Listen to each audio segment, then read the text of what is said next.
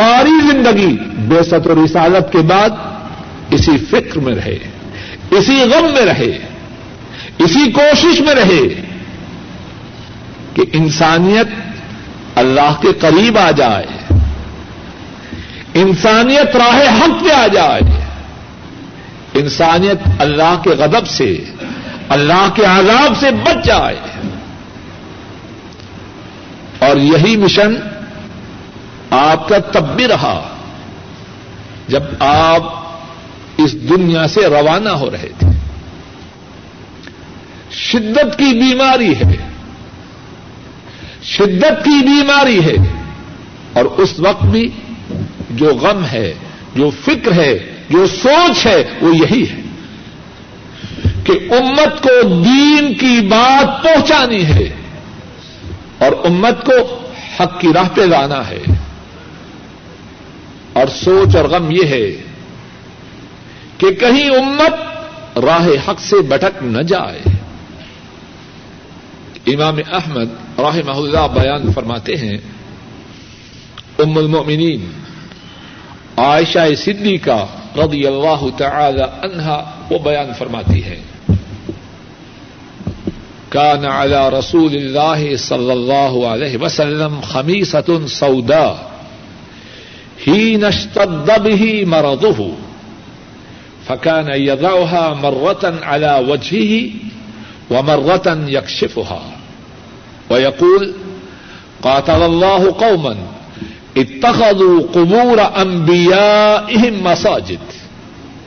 قالت يحرم ذلك على امته حضرت عائشہ فرماتی ہیں رضی اللہ تعالی عنہا جب آپ کی درد انتہائی شدید ہوئی تو آپ کے چہرہ مبارک پر ایک سیاہ رنگ کا کپڑا تھا۔ آپ بے چینی میں اضطراب میں کبھی اس سیاہ کپڑا کو اپنے چہرہ مبارک کے اوپر ڈالتے اور کبھی چہرے سے ہٹا دیتے کچھ بات سمجھ میں آ رہی ہے کہ نہیں؟ جب آدمی شدید بیمار ہو تو اس میں بے چینی ہوتی ہے۔ کبھی اس کروٹ پہ پکڑتا ہے، کبھی اس پر کبھی اس کروٹ پہ۔ کبھی گھر والوں سے کمبل مانگتا ہے اور کبھی کہتا ہے، پنکھا چڑھاؤ ہے کہ نہیں ایسے؟ استراب اور بے چینی ہوتی ہے۔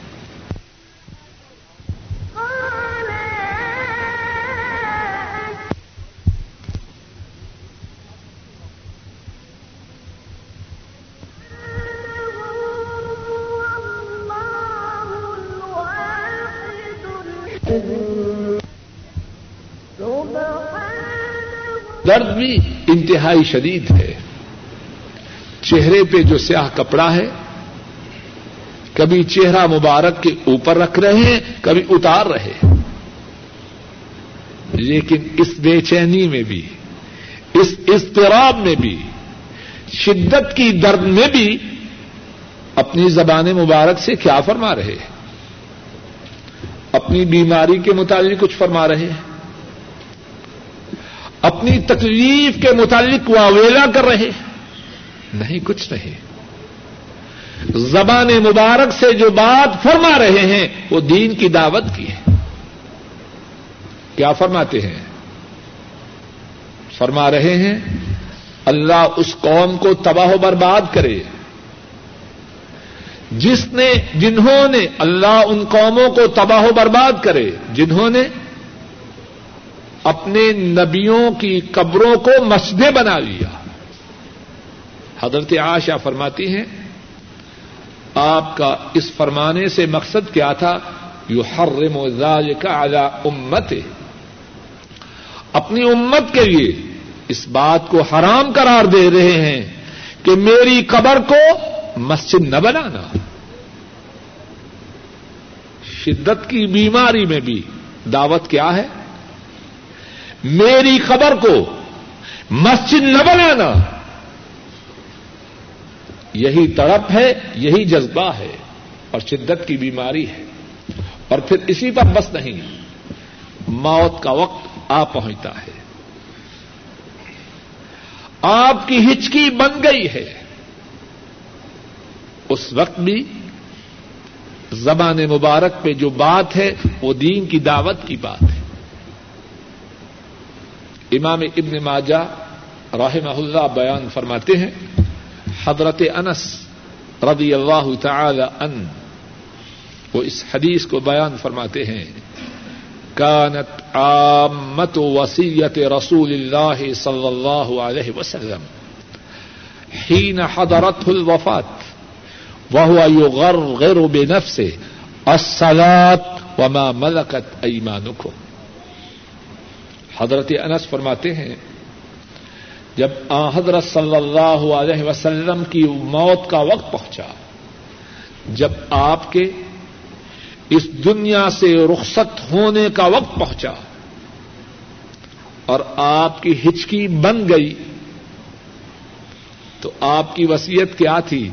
السلاط وما ملکت ایمانکم، نماز کی حفاظت کرنا اور اپنے غلاموں سے اچھا سلوک کرنا۔ کیا بات ہے زبان مبارک پر؟ کس بات کی تاکید فرما رہے ہیں؟ کس بات کی وسیعت فرما رہے ہیں؟ نماز کی اور غلاموں سے اچھا سلوک کرنے کی۔ اور یہ دین کی دعوت ہے۔ اور ساتھ ساتھ اپنا بھی جائزہ لے۔ ہماری کیفیت کیا ہے؟ ہر آدمی اپنا جائزہ لے۔ اور ہم چٹھیاں تحریر کرتے ہیں فیکس بیچتے ہیں، فون کرتے ہیں، اپنا محاسبہ کریں۔ گزشتہ ہفتے میں جو چٹھیاں ہم نے اپنے و قارب کو بھیجی، اپنی اولاد کو بھیجی، اپنی بیوی کو بھیجی، ان چٹھیوں میں دین کی دعوت کا حصہ کتنا تھا؟ فون پہ جو گفتگو ہوئی،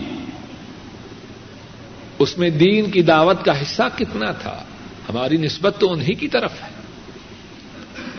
اور بات کہنے کا مقصد تو یہی ہے نا کہ ان کے نقش قدم پہ آ جائیں۔ وگرنا سبحان اللہ جزاک اللہ یہ بات کہنے کا مقصد تو نہیں۔ ان کی سیرت پاک کے واقعات سنانا اور سننا۔ مقصود تو یہی ہے، ہم ان کے نقش قدم پہ آ جائیں۔ کون ہے ہم میں سے جس نے گزشتہ ہفتہ میں چٹھیاں ارسال کی ہوں یا فون پہ اپنے گھر والوں سے بات کی ہو اور اس نے دین کی دعوت دی؟ یہ لکھا جا رہا ہے، بیٹا، میٹرک ہے، اس سے مستقبل بنتا ہے، خوب پڑھو۔ اگر فزکس میں کمزور ہو، فلاں ماسٹر صاحب کے پاس جاؤ۔ انگریزی میں کمزور ہو، فلاں کے پاس جاؤ۔ بیٹا ایف ایس سی میں ہے، بیٹا ہوش کرو۔ نمبر کم ہوئے تو داخلہ نہ ملے گا۔ تعلیم کا حاصل کرنا، جبکہ مقصد یہ ہو کہ امت مسلمہ کی خدمت کرنا ہے۔ یہ حرام نہیں، بلکہ بہت ضروری ہے۔ اور بسا اوقات فرض کفایا بنتا ہے۔ لیکن دین کو چھوڑ کر تو اس تعلیم کا کوئی فائدہ نہیں۔ اگر دین نہ ہو تو یہودی، نصرانی بہت سے پڑھے لکھے ہیں۔ اگر دین کے ساتھ ہو اور دین کی خدمت کے لیے ہو امت اسلامیہ کی خدمت کے لیے ہو۔ بہت اچھی بات ہے۔ لیکن دین کی خدمت کب ہوگی؟ امت اسلامیہ کی خدمت کب ہوگی؟ جب دین کی کوئی بات ہی نہیں۔ نہ باپ کے ذہن میں، نہ بیٹے کے ذہن میں۔ تو دین کی خدمت کا جذبہ کہاں سے آئے گا؟ رسول کریم صلی اللہ علیہ وسلم اس دنیا سے روانہ ہو رہے ہیں۔ موت کی ہچکی بن چکی ہے۔ اور زبان مبارک پہ کیا بات ہے؟ کس بات کی تاکید فرما رہے ہیں؟ کس بات کی وسیعت فرما رہے ہیں؟ وما ملکت ایمانکم۔ اور پھر اسی پر بس نہیں۔ آپ کی کیفیت تھوڑے وقت کے بعد وہ ہوتی ہے کہ بولنے کی کوشش فرما رہے ہیں، قوت گویائی نہیں رہی۔ زبان میں بولنے کی طاقت نہیں رہی۔ لیکن پھر بھی آپ جس مقصد کے لیے کوشش کر رہے ہیں، آپ کے لب مبارک ان میں حرکت ہے۔ دیکھنے والا محسوس کرتا ہے کہ آپ کچھ بولنا چاہتے ہیں۔ تو آپ کی کوشش کیا ہے؟ امام ابن ماجہ رحمہ اللہ بیان فرماتے ہیں، ام سلمہ رضی اللہ تعالی عنہا وہ بیان کرتی ہے رسول کریم صلی اللہ علیہ وسلم اپنی اس بیماری میں جس بیماری میں اس دنیا سے رخصت ہو گئے، آپ فرما رہے تھے، الصلاة وما ملكت أيمانكم فما زال يقولها حتى ما يفيض بها لسانه۔ فرماتی ہیں، آپ صلی اللہ علیہ وسلم اپنی اس بیماری میں، جس میں اس دنیا سے رخصت ہو گئے یہ بات فرما رہے تھے، نماز کی حفاظت کرنا اور اپنے غلاموں سے اچھا سلوک کرنا۔ اور پھر کیا فرماتی ہے؟ ام سلامہ فرماتی ہیں، آپ اسی بات کو دوہراتے رہے۔ اسی بات کو ریپیٹ کرتے رہے۔ حتیٰ کہ آپ کی آواز مبارک وہ سنائی نہ دیتی۔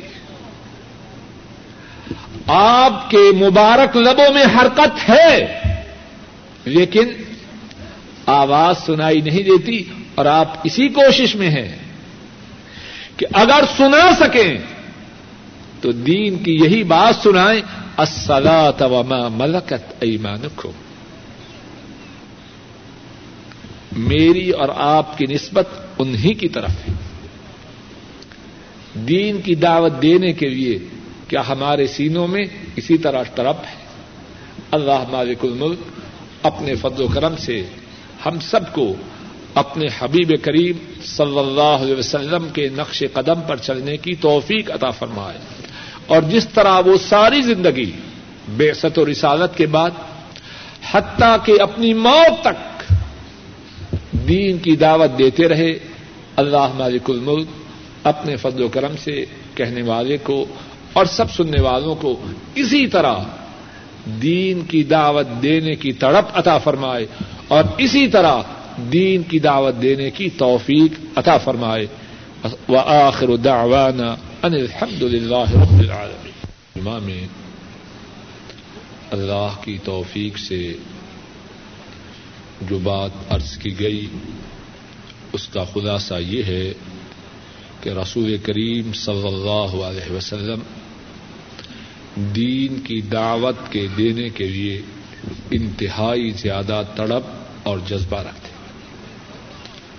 قرآن کریم میں اللہ مالک الملک نے ایک سے زیادہ جگہ آپ سے فرمایا کہ کیا آپ لوگوں کے دعوت حق کو قبول نہ کرنے کے غم میں اپنے آپ کو ختم کرویں گے؟ اور رسول کریم صلی اللہ علیہ وسلم نے بھی انسانوں کو جہنم کی آگ سے بچانے کے لیے آپ کے سینا میں جو جذبہ تھا، اس کو مثال سے بیان فرمایا۔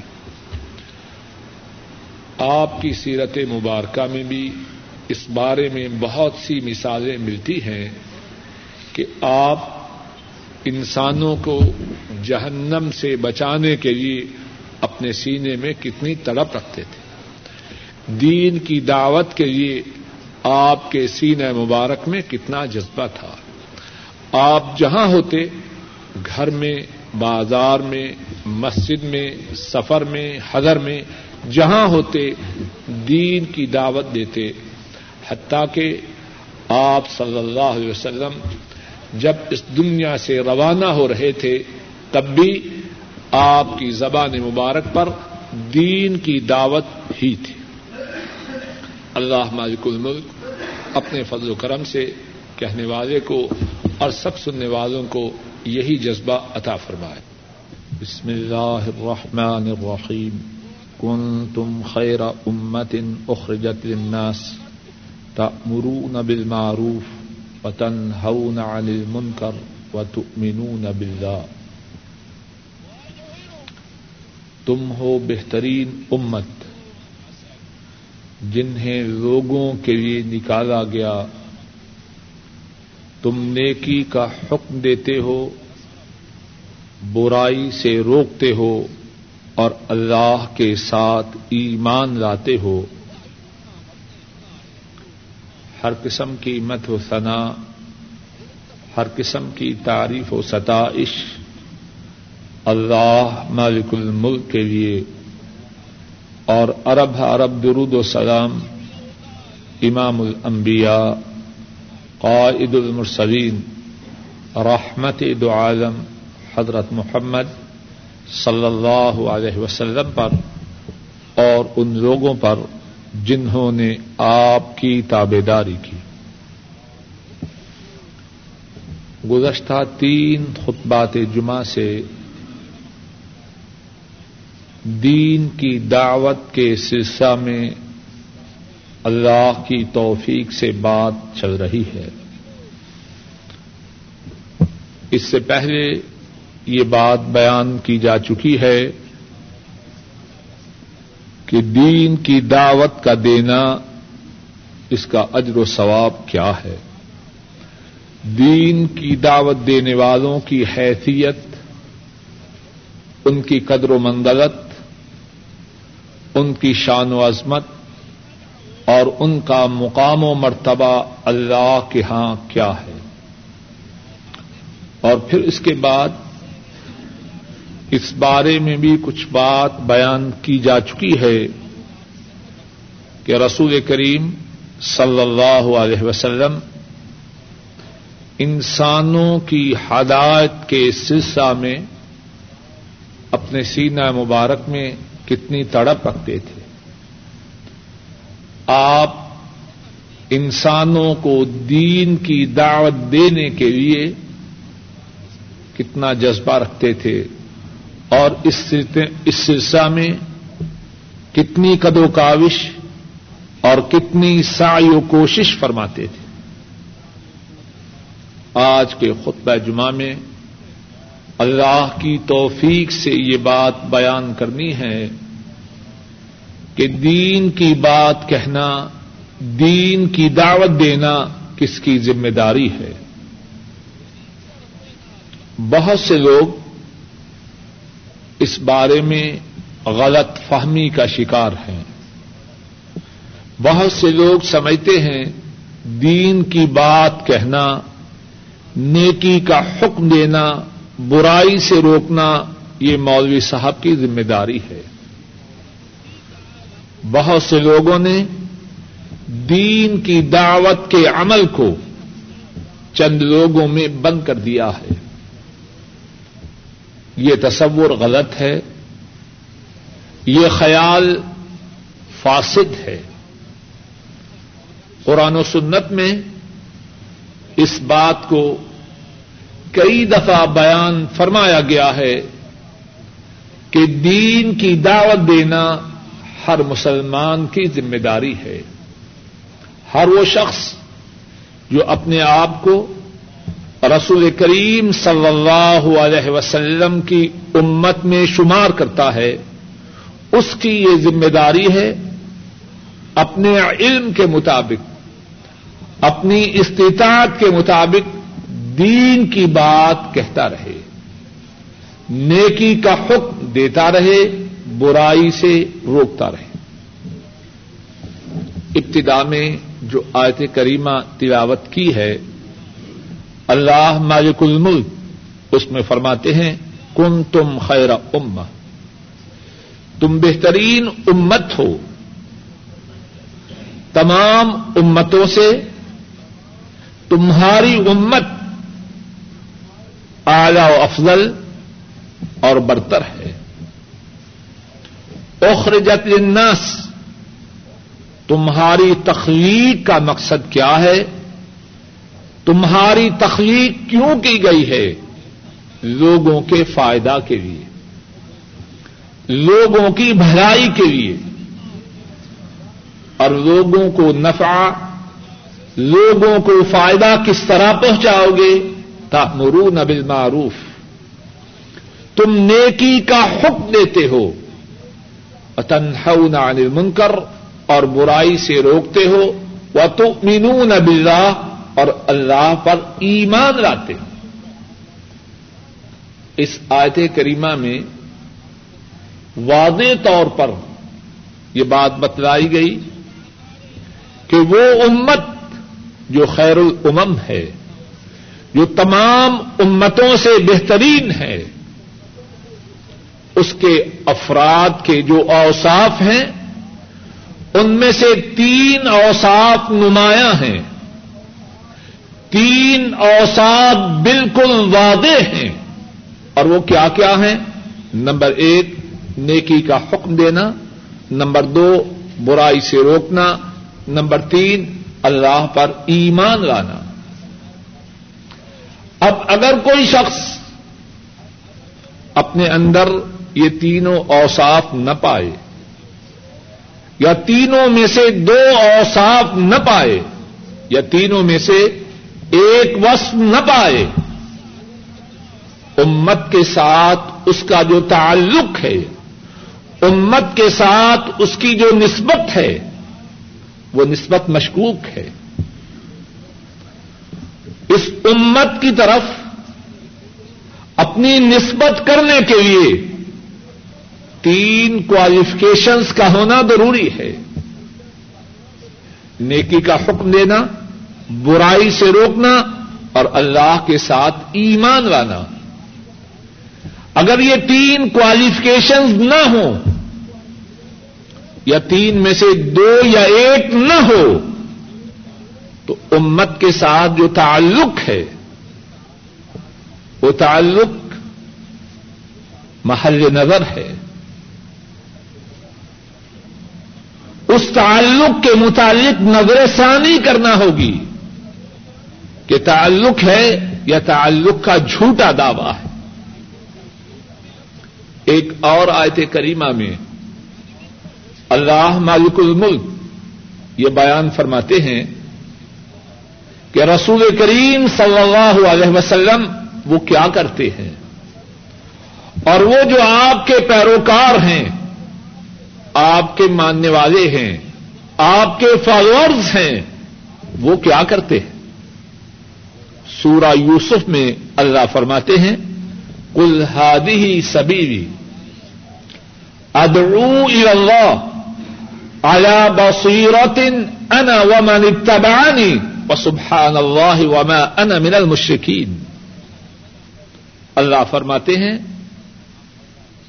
آپ فرما دیجیے کن سے خطاب ہے رسول کریم صلی اللہ علیہ وسلم سے۔ قل هذه سبیلی آپ فرما دیجیے، یہ میری راہ ہے۔ ادعو اللہ۔ میں اللہ کی طرف دعوت دیتا ہوں۔ اللہ بصیرت بصیرت پر۔ آپ فرما دیجیے، یہ میری راہ ہے۔ بصیرت پر اللہ کی طرف دعوت دیتا ہوں۔ اور پھر اس کے بعد کیا فرمایا؟ انا ومن اتبعنی۔ میں دعوت دیتا ہوں بصیرت پر، اور جس نے میری اتباع کی، جس نے میری پیروی کی وہ بھی بصیرت پر اللہ کی طرف دعوت دیتا۔ اس آیت کریمہ پر خوب غور کیجیے قرآن کریم میں جو اللہ کی کتاب ہے اور جس کی ہر بات سچ ہے، جس کی ہر بات اٹل ہے، جس کی ہر بات قطعی ہے، اس میں اللہ کیا فرما رہے ہیں؟ اپنے نبی کا وصف اور نبی کے پیروکاروں کا وصف بیان کر رہے ہیں۔ نبی جس کام کو کرتے ہیں، صلی اللہ علیہ وسلم، وہ بیان فرما رہے ہیں۔ اور جس کام کو آپ کے فالوورس آپ کی پیروی کرنے والے کرتے ہیں، وہ بیان فرما رہے ہیں۔ اور وہ کام کیا ہے؟ ادعو اللہ الا بصیرت انا ومن اتبعنی بصیرت پر اللہ کی طرف میں بھی دعوت دیتا ہوں اور جو میرے پیروکار ہیں وہ بھی دعوت دیتے ہیں۔ یہاں رک جائیے۔ خوب غور کیجیے۔ اگر کوئی شخص آپ کا پیروکار ہونے کا داعی ہے اس کا یہ دعوی ہے، میں رسول کریم صلی اللہ علیہ وسلم کا پیروکار ہوں۔ اور اللہ نے آپ کے پیروکاروں کا جو وصف بیان کیا ہے، وہ اس میں موجود نہیں۔ وہ وصف اس میں موجود نہیں۔ اس کے دعوی کی کوئی حیثیت ہے؟ بغیر دلیل کے۔ دعوی کو کون سنتا اور مانتا؟ آپ کے پیروکاروں کا جو وصف اللہ مالک الملک نے اس آیت کریمہ میں بیان فرمایا ہے، وہ کیا ہے؟ ادعو اللہ الا بصیرت انا ومن اتبعنی۔ میں اللہ کی طرف بصیرت پر دعوت دیتا ہوں، میں بھی، اور جو میرے پیروکار ہیں، وہ بھی۔ قرآن کریم میں اسی بات کو کتنی ہی مرتبہ بیان فرمایا گیا ہے۔ دین کی دعوت دینا، نیکی کا حکم دینا، برائی سے روکنا ہر مسلمان کی ذمہ داری ہے۔ جو مسلمان یہ چاہے کہ وہ اللہ کے عذاب سے بچ جائے کامیاب و کامران ہو جائے، فلاح و بہبود پائے، جنت میں داخل ہو جائے۔ اس کے لیے جو باتیں انتہائی ضروری ہیں، ان میں سے ایک بات یہ بھی ہے کہ وہ دین کی دعوت دیتا رہے، نیکی کا حکم دیتا رہے۔ برائی سے اللہ کی مخلوق کو روکتا رہے۔ اللہ مالک الملک۔ ایک اور مقام پہ ارشاد فرماتے ہیں، بسم اللہ الرحمن الرحیم۔ والعصر۔ ان الانسان لفی خسر۔ الا الذين امنوا وعملوا الصالحات وتواصوا بالحق وتواصوا بالصبر۔ قسم ہے زمانے کی اور کون قسم کھا رہا ہے؟ اللہ قسم کھا رہے ہیں۔ اور اللہ سے زیادہ سچا تو کوئی نہیں۔ ومن اصدق من اللہ قیلا ومن اصدق من اللہ حدیثا اللہ سے سچا فرمان، اللہ سے سچی بات کس کی ہے؟ قسم کھا رہے ہیں۔ مخلوق کے دل و دماغ میں بات اتر جائے۔ والعصر۔ قسم ہے زمانے کی۔ ان الانسان لفی خسر۔ بے شک سارے انسان البتہ بہت بڑے خسارے میں ہیں۔ الدین آمن وعملوا الصالحات وتواصوا بالحق وتواصوا بالصبر۔ خسارے سے کون نکلیں گے؟ جن میں چار اوصاف ہوں، جن میں چار خوبیاں ہوں، جن میں چار باتیں ہوں۔ اور وہ باتیں کیا کیا ہیں؟ نمبر ایک، ایمان لائیں۔ الدین امن نمبر ایک، ایمان لائیں۔ نمبر دو وہ الصالحات، نیک اعمال کریں۔ نمبر تین و سو بالحق، حق بات کی وسیعت کریں۔ اور حق بات کیا ہے؟ نیکی کی۔ حق بات کی وسیعت کیا ہے؟ نیکی کا حکم دیں، برائی سے روکے اگر کوئی شخص ایمان لے آئے، نیک اعمال کر لے لیکن تیسری بات اپنے اندر نہ پائے تو اس کے خسارے سے نکلنے کی کوئی گارنٹی نہیں۔ الدین آمنوا وعملوا الصالحات وتواصوا بالحق وتواصوا بالصبر۔ پہلی بات، ایمان لانا۔ دوسری بات، نیک اعمال کرنا۔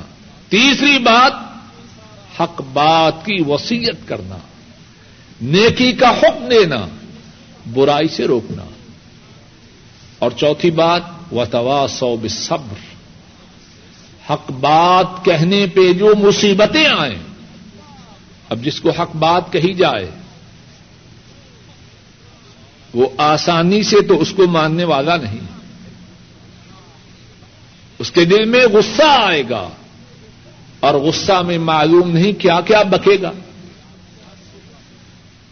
غصہ آئے گا۔ اور غصہ میں معلوم نہیں کیا کیا بکے گا۔ اور غصہ میں معلوم نہیں کہ اپنے ہاتھ کو بھی استعمال کرے بتوا سو بل حق بتوا سو بل حق بات کہنے پر جو مصیبت آئے، اس سے صبر کرنے کی وسیعت کریں۔ تو اس سورہ کریمہ پر بھی غور کیجیے خسارا سے نکلنے کے لیے چار باتیں۔ اب خسارا سے نکلنا سب مسلمانوں کی خواہش ہے یا سر ہم مولوی صاحب کی خواہش ہے؟ بات کو سمجھنے کے لیے۔ امتحان میں پانچ پرچے ہیں۔ English, Urdu, math, physics, chemistry. پانچ پرچے ہیں۔ نجات اس کے لیے ہے جو پانچوں میں کامیاب ہو۔ اب اگر کوئی تین میں پاس ہے، دو میں فیل ہے، اس کی پروموشن ہوگی، دوسری جماعت میں جائے گا، بیٹھا رہے گا۔ اللہ کے یہاں کامیابی کے لیے چار پرچے ہیں۔ سورہ العصر کی روشنی میں، سیدھی سادی بات ہے۔ ایمان، نمبر دو امر صالح، نمبر تین اتواسی بالحق، نمبر چار اتواسی بالصبر۔ اب اگر کوئی شخص دو پرچے ان کو حل کرنے کے لیے کوشش کرے ایمان اور اپنے سالے کی اور باقی دو پرچوں کو سرے سے چھوڑ ہی دے وہ کس طرح اپنی کامیابی کی امید رکھ سکتا ہے؟ بات تو واضح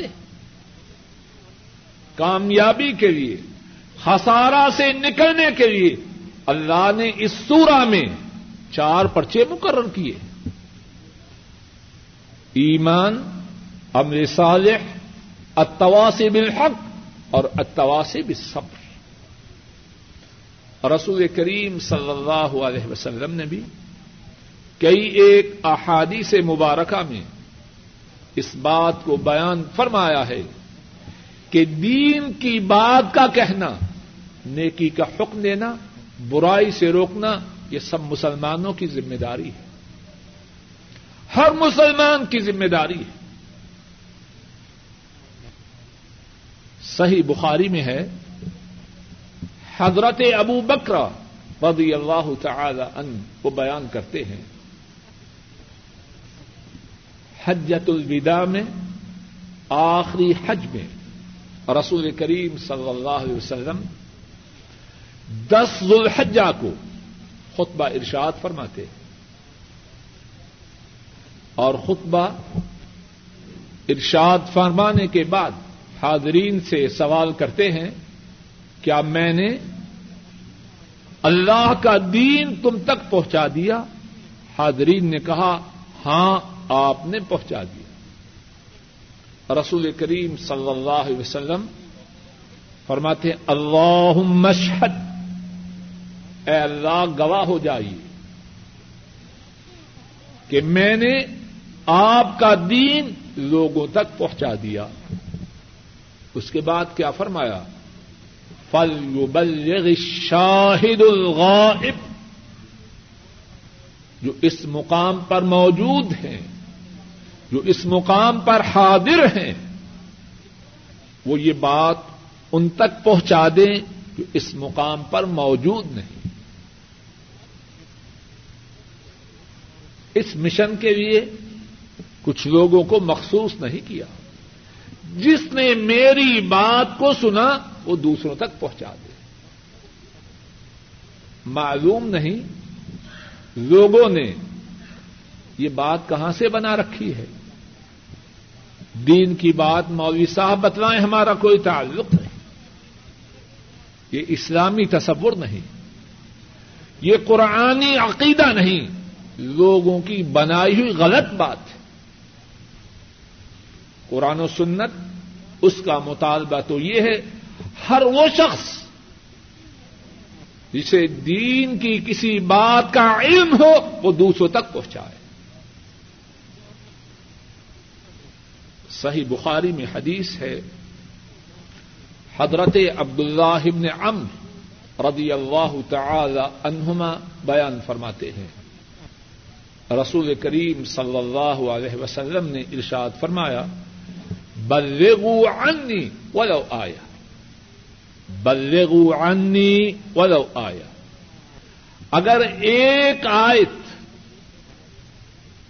تمہارے تک میری طرف سے پہنچ جائے تو کیا کرو؟ فرمایا، اس آیت کو دوسرے لوگوں تک پہنچا دو۔ جسے صرف ایک آیت معلوم ہے، اس کی کیا ذمہ داری ہے؟ اسی آیت کو دوسرے لوگوں تک پہنچا دو۔ جس کو ایک مسالہ کا علم ہے، اس کی ذمہ داری ہے۔ اس مسالہ کو دوسروں تک کنوے کر دے۔ روکنا کیوں ہے؟ دین کی جس بات کا جس کو علم ہو جائے، جتنا علم ہو، اتنا دوسروں تک پہنچا دے۔ اور حضرات صحابہ، انہوں نے اس بات کو سمجھا اور اس بات پر عمل کیا۔ ان کی زندگیوں میں اس کی کتنی مثالیں ایک واقعہ عرض کر کے بات کو انشاءاللہ ختم کرتا امام احمد راہ اللہ وہ بیان کرتے ہیں اپنی کتاب المسند میں۔ حضرت عبد اللہ ابن عباس رضی اللہ تعالی عنہما وہ اس واقعہ کے روایت کرنے والے ہیں۔ ایک شخص جس کا نام دمام بن سالبہ ہے۔ ایک شخص جس کا نام دمام بن سالبہ ہے۔ آ، حضرت صلی اللہ علیہ وسلم کی خدمت میں مدینہ پہنچتا ہے۔ اس کو اس کے قبیلہ کے لوگوں نے بھیجا ہے۔ اپنی اونڈنی کو، اپنی سواری کو مسجد کے باہر باندھتا ہے اور مسجد میں داخل ہوتا ہے۔ رسول رحمت صلی اللہ علیہ وسلم اپنے صحابہ کی معیت میں مسجد میں تشریف فرما ہے۔ وہ آنے والا شخص خوب طاقتور ہے، لمبے اس کے بال ہیں اور اونچی آواز سے کہتا ہے، ایوکم ابن عبد المطلب۔ تم میں سے عبد المطلب کا بیٹا کون ہے؟ مقصود یہ ہے کہ محمد صلی اللہ علیہ وسلم کون ہے؟ آپ کے دادا محترم، آپ کے والد سے زیادہ مشہور تھے۔ انہیں کی شہرت کی بنا پر عبد المطلب کے بیٹے کے نام سے پکار رہا ہے۔ آپ فرماتے ہیں، انا ابن عبد المطلب میں عبد المطلب کا بیٹا ہوں۔ وہ آنے والا کہتا ہے، محمد، تو محمد ہے، صلی اللہ علیہ وسلم۔ آپ فرماتے ہیں، نعم، میں محمد ہوں، صلی اللہ علیہ وسلم۔ وہ شخص کہتا ہے، انی سائلک و مغلد فی المسألہ فلا تجدن فی نفسک. میں تجھ سے سوال کرنے والا ہوں اور سوال کرتے ہوئے میرا انداز سخت ہوگا۔ اپنے دل میں کوئی ملال نہ لانا، غصہ نہ کرنا سوال کروں گا اور میرے سوال کا انداز سخت ہوگا۔ رسول کریم صلی اللہ علیہ وسلم فرماتے ہیں، سل ماں بدالک جو چاہو پوچھو، میں غصہ نہ کروں گا۔ وہ شخص کہتا ہے انشد کلوا اراحک و من کا نہ قبلک و اراح من ہوا کا انم بعدک اللہ بات کا ارینا رسولا میں اس اللہ کی قسم دے کے تجھ سے سوال کرتا ہوں۔ جو اللہ تیرا معبود ہے اور جو اللہ ان کا معبود تھا جو تجھ سے پہلے تھے۔ اور جو اللہ ان کا معبود ہے، جو بعد میں پیدا ہوں گے۔ سوال کیا کرتا ہوں؟ کیا اللہ نے تجھے رسول بنا کے بھیجا ہے؟ کتنا سخت انداز ہے۔ میں قسم دے کے تجھ سے سوال کرتا ہوں۔ اور اس اللہ کی قسم دیتا ہوں۔ جو تیرا معبود ہے، تجھ سے پہلوں کا معبود ہے، اور جو آئندہ آئیں گے، ان کا معبود ہے۔ کیا اللہ نے تجھے رسول بنا کے بھیجا؟ رسول کریم صلی اللہ علیہ وسلم جواب میں فرماتے ہیں اللہ نعم۔ اللہ کی قسم، اللہ نے مجھے رسول بنا کے بھیجا ہے۔ پھر اس کے بعد چند ایک سوال کرتا ہے۔ ہر سوال اسی طرح قسمیں ڈال کر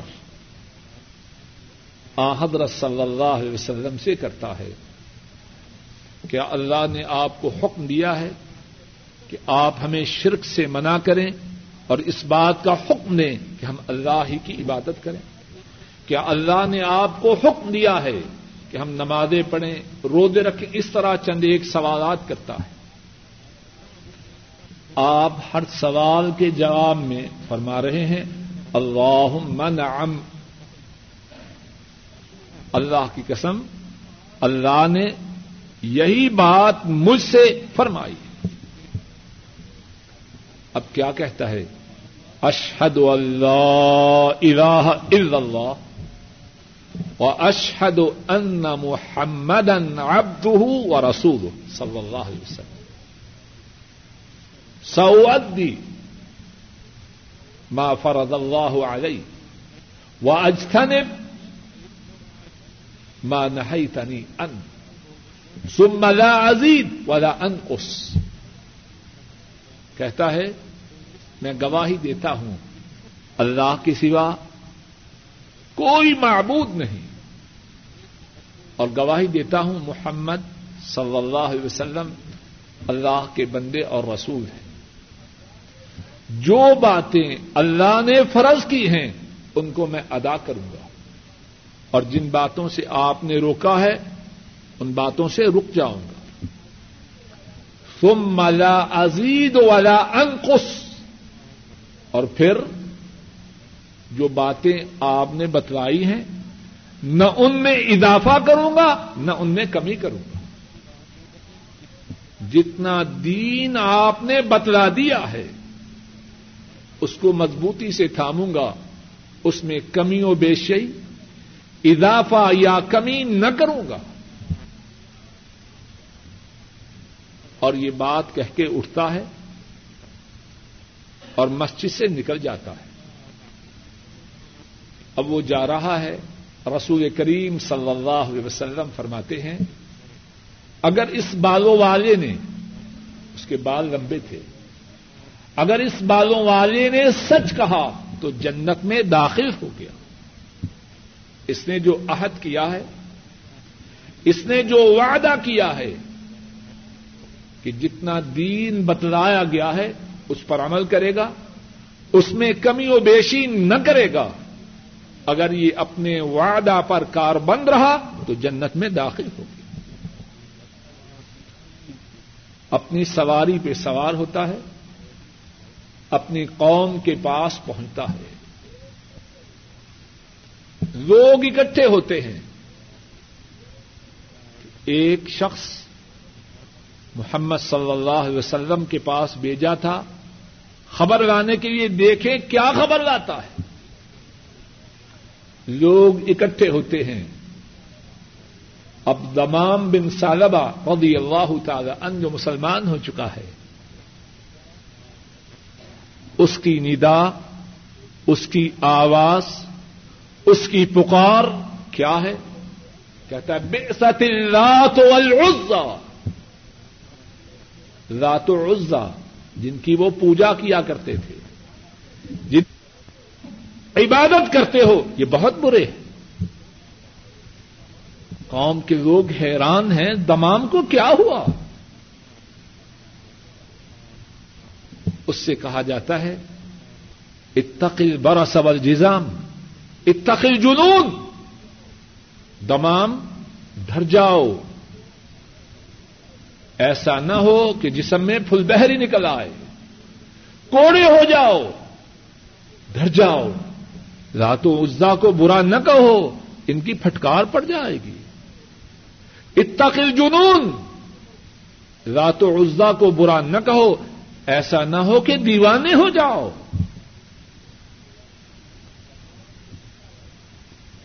دمام بن سالبا رضی اللہ تعالی ان جواب میں فرماتے ہیں ان لا يضران ولا ينفعان اے میری قوم کے لوگوں رات و عزا، یہ تو نفع نقصان کے مالک نہیں۔ انہما لا يضران ولا ينفعان رات و عزا نہ نفع کے مالک ہیں، نہ نقصان کے مالک ہیں۔ ان اللہ بعث محمد رسولا صلی اللہ علیہ وسلم۔ وانزل علیہ کتابا۔ اللہ نے محمد صلی اللہ علیہ وسلم ان کو رسول بنا کے بھیجا ہے اور ان پر کتاب کو نادل فرمایا ہے تاکہ جن گمراہیوں میں، جن تاریکیوں میں تم ڈوبے ہوئے ہو، اللہ تم کو ان تاریکیوں سے نکال دے۔ اب وہ دعوت دے رہا ہے۔ اب کیا ہے؟ عجب کیفیت ہے۔ لوگ حیران و پریشان ہیں۔ دمام کیا کہہ رہا ہے؟ اب وہ توحید کی دعوت اور رسول کریم صلی اللہ علیہ وسلم کی رسالت کا اقرار کرنے کی دعوت دے رہا ہے۔ اب کیا ہوتا ہے؟ حضرت عبداللہ ابن عباس رضی اللہ تعالی عنہما بیان فرماتے ہیں، واللہ ما انسا. وفی حاضره رجل او امرأة الا مسلمہ شام سے پہلے پہلے دمام کی قوم کے سارے مرد اور ساری عورتیں اسلام میں داخل ہو چکے تھے۔ اور حضرت عبداللہ ابن عباس فرماتے ہیں، ہم نے کسی قوم کا نمائندہ اپنی قوم کے لیے زمام سے زیادہ اچھا اور بہتر نہ دیکھا نہ سنا۔ ایک شخص کی وجہ سے اللہ کے فضل و کرم سے ساری قوم کے مرد اور عورتیں دائرہ اسلام میں داخل ہو گئے۔ اس واقعہ سے کیا معلوم ہوتا ہے؟ دمام بن صالبہ کتنی دیر پڑھتے رہے؟ دین کا علم کتنی دیر حاصل کرتے رہے؟ آپ نے خود واقعہ سنا، چند ایک سوالات کیے۔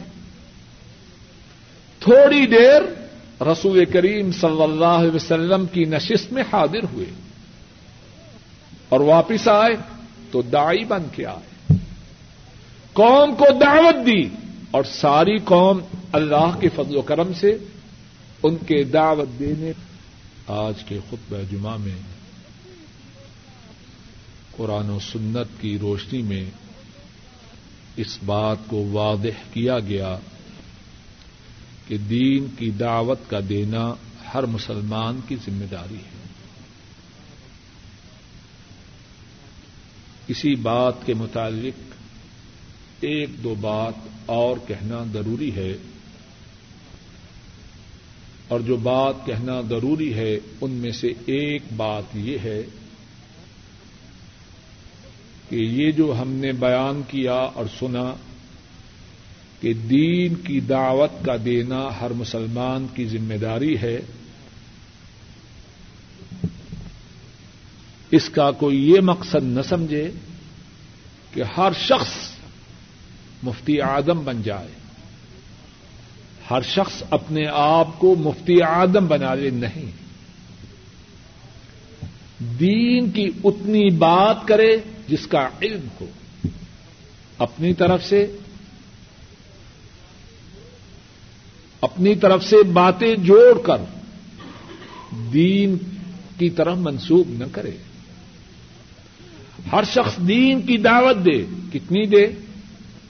اتنی دے جتنا اس کو علم ہے۔ اپنے علم کی حدود سے نہ نکلے۔ اگر ایسا کرے گا، تو بجائے ثواب کے شاید گناہ کو حاصل کرے۔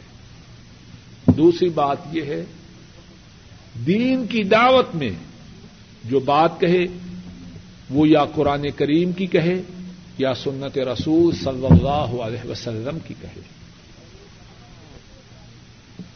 اور وہ بات کہے جو ثابت ہو۔ کچی پکی جس طرح کے ہمارے ہاں بہت سے لوگ حکایات بناتے ہیں۔ کچے پکے واقعات جوڑتے ہیں۔ اور دین کے نام پر لوگوں کے سامنے بیان کرتے ہیں، ایسے نہ کرے۔ قرآن و سنت میں جو باتیں ثابت ہیں انہی کو لوگوں کے سامنے بیان کرے۔ اسی میں خیر ہے، اسی میں بھلائی ہے، اسی میں برکت ہے۔ اللہ مالک الملک اپنے فضل و کرم سے کہنے والے کو اور سب سننے والوں کو صحیح معنوں میں ساری زندگی دین کی بات کہنے کی اور دین کی بات سننے کی توفیق عطا فرمائے۔ ان اللہ و ملائکتہ یصلون علی النبی۔ یا ایها الذین آمنوا صلوا علیہ وسلموا تسلیما اللهم صل على محمد وعلى آل محمد كما صليت على إبراهيم وعلى آل إبراهيم إنك حميد مجيد. اللهم بارك على محمد وعلى آل محمد كما باركت على إبراهيم. وعلى آل إبراهيم إنك حميد مجيد. ربنا ظلمنا أنفسنا وإن لم تغفر لنا وترحمنا لنكونن من الخاسرين. اللهم أحسن عاقبتنا في الأمور كلها وعجلنا من خزي الدنيا وعذاب الآخرة. ربنا آتنا في الدنيا حسنة وفي الآخرة حسنة وقنا عذاب النار. اللهم إنا ضعفاء فقونا. اللهم إنا عزلاء فعزنا. اللهم إنا فقراء فارزقنا. اللهم ارحم على أحوالنا ولا تنظر إلى سوء أعمالنا. اللهم اكفنا بحلالك عن حرامك وأغننا بفضلك عمن سواك. اللهم انصر الإسلام والمسلمين. اللهم انصر الإسلام والمسلمين. اللهم عز الإسلام والمسلمين. اللهم انصر المجاهدين. اللهم انصر المجاهدين في كل مكان. اللهم انصر المجاهدين في كل م... كل مكان. اللهم دمر أعداء الدين. اللهم زلزل أقدامهم اللهم شتت شملهم. اللهم فرق كلمتهم. اللهم أنزل بهم باسك الذي لا يرد عن القوم الظالمين. اللهم اجعل هذا البلد آمنا مطمئنا وسائر بلاد المسلمين. اللهم وفق ولاة أمور المسلمين لما تحبه وترضى. سبحان ربك رب العزة عما يصفون وسلام على المرسلين. والحمد لله رب العالمين.